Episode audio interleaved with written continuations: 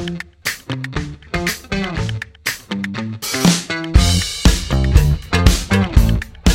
Bonjour à toutes et à tous. Nous revoici en 2024 pour un nouvel extrait de La Madeleine, le podcast des émotions sucrées. Mais tout d'abord, je tenais vraiment à vous remercier pour l'accueil que vous avez réservé aux premiers épisodes de ce podcast qui me tient énormément à cœur. Donc déjà, un grand grand merci. Et puis je vous souhaite le meilleur pour cette nouvelle année, qu'elle soit inspirante et pleine d'émotions. Et pour démarrer en toute gourmandise, je vous propose non pas un, mais deux invités. Bonne écoute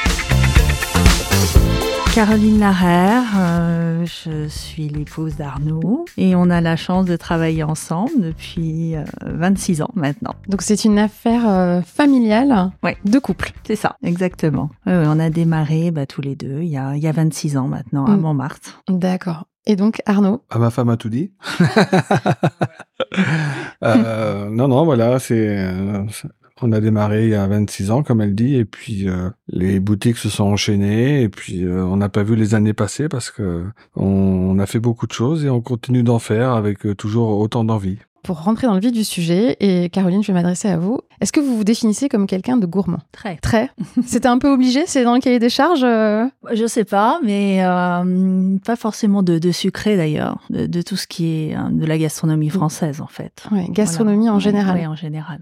Et votre parcours avant, euh, avant euh, l'aventure euh, de la pâtisserie, c'était déjà la, gastronomie? C'était pas forcément la gastronomie puisque j'étais, je viens d'un autre univers. mais par contre, la gastronomie a toujours été importante chez nous. On a toujours cuisiné. J'ai des parents qui cuisinait et j'avais un grand-père qui était cuisinier. Euh, voilà, euh, la cuisine, les moments à table sont des moments euh, importants. Importants pourquoi ouais. Pourquoi? Bah Parce que c'est des moments de, de, partage et de voilà, on prépare les choses pour faire plaisir à ceux qu'on aime et on mm. les partage ensemble.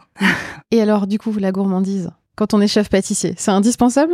Non, c'est pas indispensable. Euh, je pense que c'est même euh, c'est inné. Enfin, je veux dire moi, depuis que que je suis gamin, euh, j'ai toujours été plus sucré que salé. Mm-hmm. C'est même une attirance, donc c'est pas. J'ai pas besoin de me forcer. Au contraire, il faut. faut se freiner un peu. faut se freiner.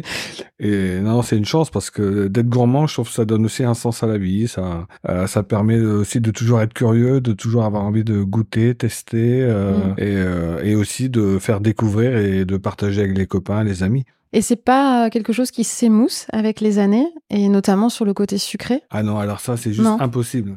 alors, tous les gens qui vous disent ça j'en peux plus, ça euh, je mange plus de ci, je mange plus de ça, c'est les gens qui mangent depuis 40 ans la même chose. Mm. Et je pense qu'on a un tel patrimoine en France de choses. L'autre jour on faisait une réunion relais dessert avec tous les, les chefs de Paris.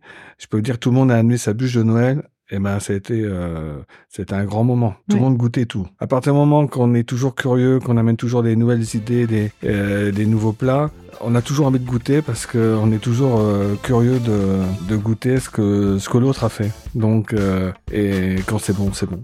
Si cet extrait vous a donné envie d'écouter la suite, rendez-vous la semaine prochaine pour l'épisode complet. D'ici là, abonnez-vous sur votre appli de podcast préféré pour être averti des nouveaux épisodes. Bonne écoute et à bientôt.